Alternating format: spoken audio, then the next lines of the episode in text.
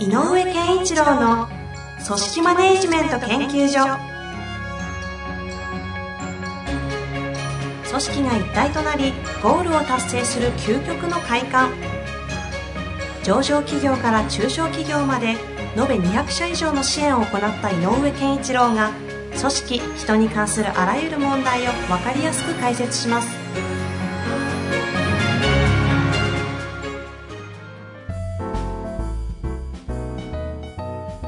こんにちは、遠藤和樹です。井上健一郎の組織マネジメント研究所。井上さん、本日もよろしくお願いいたします。よろしくお願いします。さあ、質問に入っていきたいところなんですがですね、あの、前回、井上先生がはいご回答いただきまして、お2月頃なのかな？はい。その方からですね、お礼のあ、嬉しいですね。メールが来ておりますので、ちょっとだけご紹介してよろしいですかね？あ。ぜひぜひ。先日、私の質問を取り上げていただきましてありがとうございます。井上様の具体的なアドバイスが大変的確で参考になりました。そして、上司の側でどのようなことが起きているのか理解が進みました。長い間辛い状況が続いていましたが、ぜひ実践しようと思います。感謝の気持ちを伝えたくメールさせていただきましたと。あ素晴らしいですね。いただいております。非常に嬉しいですね。うんというわけで、ひうまく活かしてくださってるようですいや、ね。本当素晴らしいですね。まあ、という中でですね、今日もまた質問来ておりますので、はい早速ご紹介したいと思います。はいえこの方はですね、60代の経営者です。はい、経営者。中小企業の経営者です。はい。自社の管理職なのですが、うん。自身の仕事はまあできるのですが、はいはい。部下の管理や指導指導が十分にできず、感情的になってパワハラのようなことをしてしまう者がいます。はい。部下からは不満が上がっています。はい。人材が豊富でないため、別のものに変えることも容易ではありません。はい。このような未熟な管理職を育てる方法はあるものでしょうか？なるほど。あるって言ってる方がいいんですかあるんですね。ズバリ来ました。まあ、ある、ありますよね。ありますか、うん。あの、いや、っていうか、中小企業の場合の多くの悩みはこういうところにあると思います。うん。大企業は、えっ、と、もう、替えがいくらでもいるので、うん。うん。一人がダメだったら取っ換えちゃうっていう理屈で人あの人事が動くし、うん組織マネジメントが動きますけど、中小はそうは言ってられないので、うん。えっとまあ、いくつかの方法は考えられるでしょうね。で一つは、えっと役職としてのマネジメント能力が極めて欠けるっていうことであれば、うんうん。やっぱり立場は変えてあげなきゃいけないかもしれないとはいえ、おうん。ーそちらのアプローチもう一つああるんですよ。だからいくつかあるので、はい。えっ、と、マネジメントって現場の仕事とは違うので、人を生かしていくっていう仕事だから、その、人を生かすということに、えっ、と、苦手感が強いっていうか、まあまあ、能力的にちょっと無理だなという場合があるんですよね、やっぱりね。うんうんこれは本人にもにとっても良くないので逆に言うと,、えー、とある意味の専門性を自分の仕事はできるって言ってるのでそうですね。専門性を生かしたやり方をあの立場に、えー特化させてあげるっていうのも一つの僕は愛情だと思うんですね。いるんですよ結構。あの営業部長であのまあねアセスメントとかやってみていやマネジメント特性はちょっとないですねという方を思い切ってえ例えば部長という名前は残したまま部下はあの管理をさせないっていうような立場にやってあげた途端にもう生き生きと働いてる人っていうのもいるのであ。営業の最前線でうん、スペシャリストとしてやってもらうような感じとか。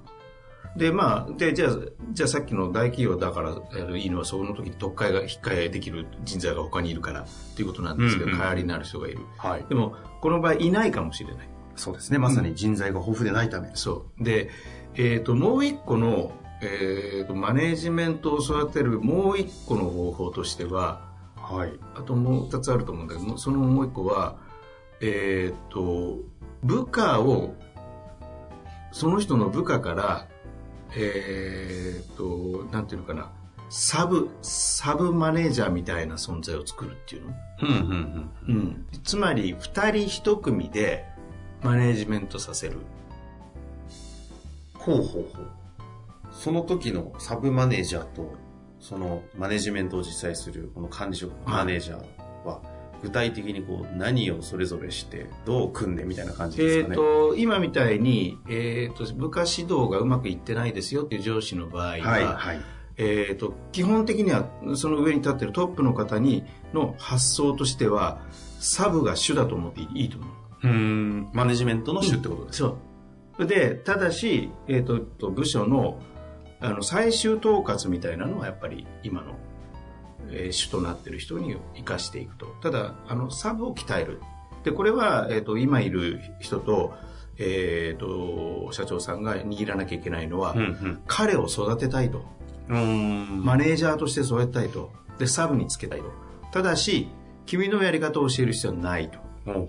彼に自分で考えさせたいんだとうんいうテーマ設定をしてやる。だからサポートしてやってくれみたいなうん。話をしていくっていうのが一つ。で、これで何が起こるかっていうと、はいサブがしっかりしてくると、えっ、と、安心してられるので、えー苛立ちが少なくなるでしょその、今と、あの、マネジメントの人が。はい。それと、えっ、と、この人に多分起こってるのは、自分はできてる。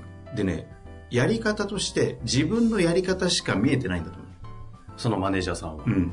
だから自分のやり方を教えようとしてる。うんうんで、それは違うやり方が得意な人もいるのに、やってしまうから、うん押し付けて、場合によってパワハラに見えたりする。ほうほうほだから、狭いのよね。範囲が。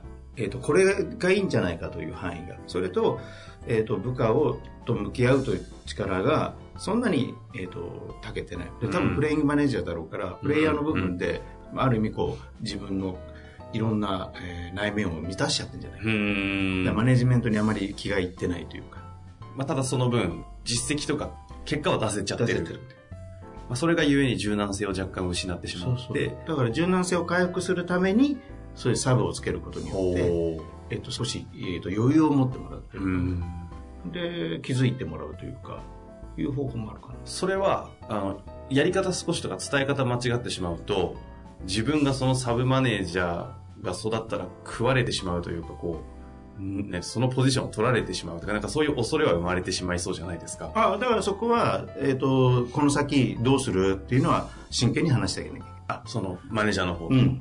で、えもしかしたら、えっ、と、ゆくゆく、えっ、と、それこそ取りま取締役とかね、そういう経営幹部にまで行きたいんですと。言うんなら勉強しなさいと。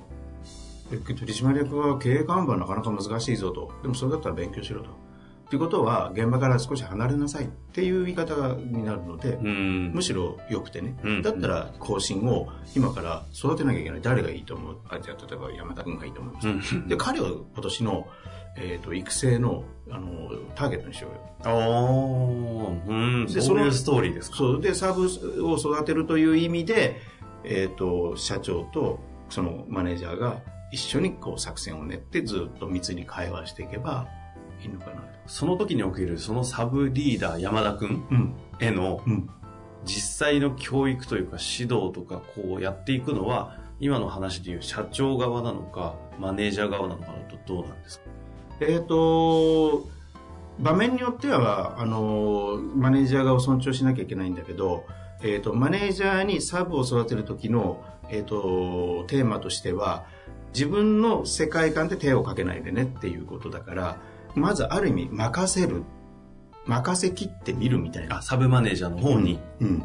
の方針だよと。うん。でも心配だからあの僕も見てるからねっていうので、えー、とメインサブが2人で1組なので2対社長っていうことを常にやる。飛び越すわけでもなく、うん。に二つ2人で、えー、とセットっていう2人組を作ってそういう見方捉え方をしてこうやらせていくんです、うん、でサブが育ってくるとあの下が育つと上も育つのよね。実は、うん はあ。それが、まあ二番目。任せる時の2番目。で、3番目は、やっぱり、えっ、と、これはもう、1、2をやるときにでも必要かもしれないけど、はい。ここはきっちりと、えっ、と、パワハラみたいな言葉が出てきている以上は、うんうんうんえーこの領域に行ったらダメなんだぞ、マネージメントとしてっていうのは、あの、線引きをしてあげるっていうの。おーうん。あの、いい領域と悪い領域を線引きしてあげるって言ったらいいのかな。うんうんうん許す、許さないっていう境界線をちゃんと社長が作ってあげる。そのしっかりとした判断基準を設けてうん、で許さない領域に行ったら思い切ってちゃんと叱らなきゃいけない叱る。あの別に、えっ、と、怒っても構わないし、はいはい。注意を促す程度でも構わないし、苦言を言うぐらいでもいいから、で全部同じ領域。うんうんうんちゃんと、お前、領域超えてるぞってどっかで言ってくだちさい。ゃんとアラートを出す出せんですね。で、通常、この中間に、んまあ許せるかなみたいな状況があるのはいはいはいで、ここがやばいんだよね。グレーゾーンのところ。そう。で、ちょっとね、パワープロパワハラっぽいなとか、押し付けちゃうなっていう人は、ここで感情的になるのよ。まあ許せるっていう時にも、許せないの感情が入る。なんかよく見たら、こう、ストイックというか、シビアなのかもしれないですけけど、でもそこの領域っていろんな価値観とか考え方の混ざってるところなので、あの、線引きできないかあら、ーそこに感情的な怒り方をすると、理解できない人は感情で怒ってると思ってるね。ど。うんうんだから本当はルールで怒んなきゃいけない。ルールで怒るっていうのはさっき言ったこれはもうここまで来たら許さんぞと。ここになったら感情的になって構わないと思うので。うん。うんうんうまく怒ろう、叱ろうなんて考える必要ないからー、だって言ってるだろう、ダメだってって言っていいので、そこだけ。でもその手前は絶対自分でコントロールしなきゃ。そこは絶対感情的になっちゃいけないので。え実際に具体的にこう、そこの領域というか、こう、ダメラインというのはうん、どういう言語化になってくるんですあかえっ、と、これレベルによるけど、ね、ダメだぞとか、そういうことですか？あもちろんそうだけど、えっと、それよりは、えっと、あの、例えばだけど、必ず部下それぞれに、まずは自分でやり方を考えさせようよ。うんうん。で、まず自分の考え方を、えっと出して、それに対してアドバイスするのはいいけど、最初から、えっと指示命令すんだよって。例えばこういう、マネージメントに対する線引きだったらそんな感じ。ああ、マネジメントに対する若干こう、やり方ぐらいのところまでそうやり方ぐらいまでですね。やり方じゃないと分かんないんで。うんあの、できたら行動レベル。じゃあ、ワット部分をある程度こう、言語化して線を引くと。うん。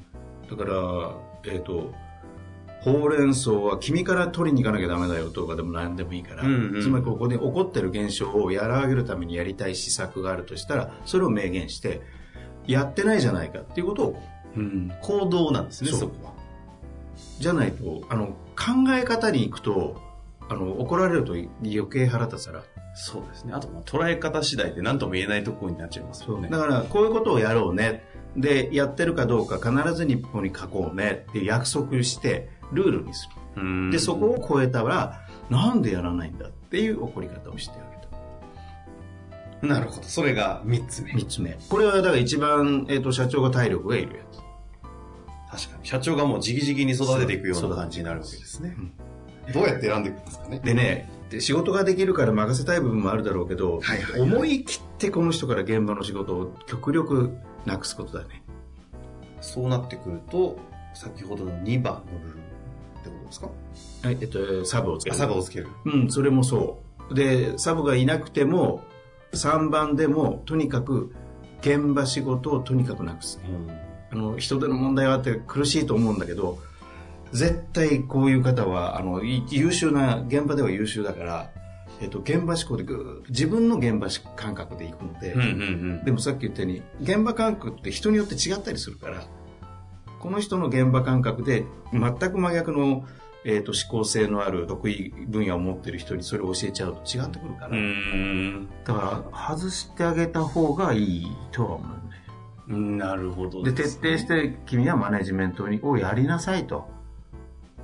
で、やっぱり現場がいいって思ったら、それは考えてあげるから。うんうん。まずは君にマネジメントっていう管理職としての、えースキルアップを期待したいので、この1年間はちょっと取り組んでほしいというのが、いくと3番目。はあ。これちなみにこの方経営者として、このマネージャーさん、うん。管理職の方に、一旦もう現場離れて、現場あんまりやらずに、うん。そのマネジメントの方にしか力入れてほしいという時に、その言われた方の管理職の方、マネジメントって何ですかって感じになると思うんだあ、けど、なるよね。どのくらいの言葉で伝えてあげね、井上先生のポッドキャスト聞けとは言えないじゃないですか。まあ、それも一つですけども。えっ、と、なんだろうな、あのーどういう仕事をされてるかわからないけれども、えっ、と、まあ、やり方部分は一つじゃないので、マネージメントは、えっ、と、現場で何をしなきゃいけないかって言ったら、常に今より良くなるための課題を見つけることだよと。ほう。今より良くなるための課題を見つけること。うん。例えば、伝票のフォーマットがやりにくいとかでもいいから、そういうものを見つけていく。ことだよと。うんだから常にそうなっていけば、現場に対しても、なんか、なんか問題ないかっていう問いかけになるので、一つのポイント、今より良くなるための課題を自分でやることではないってことですか？うん、まずは見つけるってこと。で、その課題の大きさによっては、えっ、と、解決するべき人が違ってくる。うんうん。まあ一緒にマネージャーがやることもあれば。そう。で、社長じゃなきゃ解決できないものもあるかもしれない。うーん。取引先問題とかね。えなるほどですね。そうやって現場から離し離れてもらって、今より良くなるための課題を見つけることで、ちょっと徹底してもらう意味でのこうマネジメントを徹してもらうと。で、その時に、えじゃあ現場のみんなのまとめ役は、山田君に頼もうねって入れたら最高だ。あまとめ役でいいから。あ。は現場進行のまとめ役をや彼にやってもらおうよと。みんながどうやってちゃんとやってるかのことをみ監督しといてもらおうよということができれば最高なんだけあ。なるほどですね。考え方の大枠が大体分かってきたんですけど、最後にど。、はい。あの人を生かすのがもう明らかに苦手で、うんこれはポジションこの人はもうマネジメントから変えなきゃいけないという決断はしなきゃいけないときは、そこはこうどういう時ですか？今はまだやらせる前提でちょっと可能性を探ってるじゃないですか。あのやっぱりそこの組織課でも部でもいいんだけどそこにいる個々人たちというかがなんかねどんよりしてきた笑顔がなくなってきた閉塞感を感じるとかなったら考えなきゃいけないねこの方、ほら、部下からは不満が上がっていますというのもあったので、うんどのぐらいの不満かわかりませんけど、うんもうちょっとしたらアラートあるかもしれないですよね。あの多分ね部下からの不満っていうのはね,、えーとね分かってもらえないとかなんかずれてる気がするとか。うんだからこの人の世界で全てを語りすぎるからちょっとずれる時があるんだと思うだからそこの世界観から解いてあげてああ。そのための方策が123なるほど。だからこそまず兄さんちょっとチャレンジしていただいて、そうそうぜひちょっと取り組んでいただきたいですね。そう、うん、大丈夫だと思うんだけどな。もう、まあ、再チャレンジしてね、再チャレンジじゃないですか。チャレンジしていただいて、まあ、これ、最終的な決断は社長というかね、うん経営者のこの方の、あの、意思決定になると思うので、もしチャレンジした際には、ぜひ、ぜひぜひ。具体的にまたご質問お待ちしておりますので。お願い、します本日もありがとうございましたあ。りがとうございます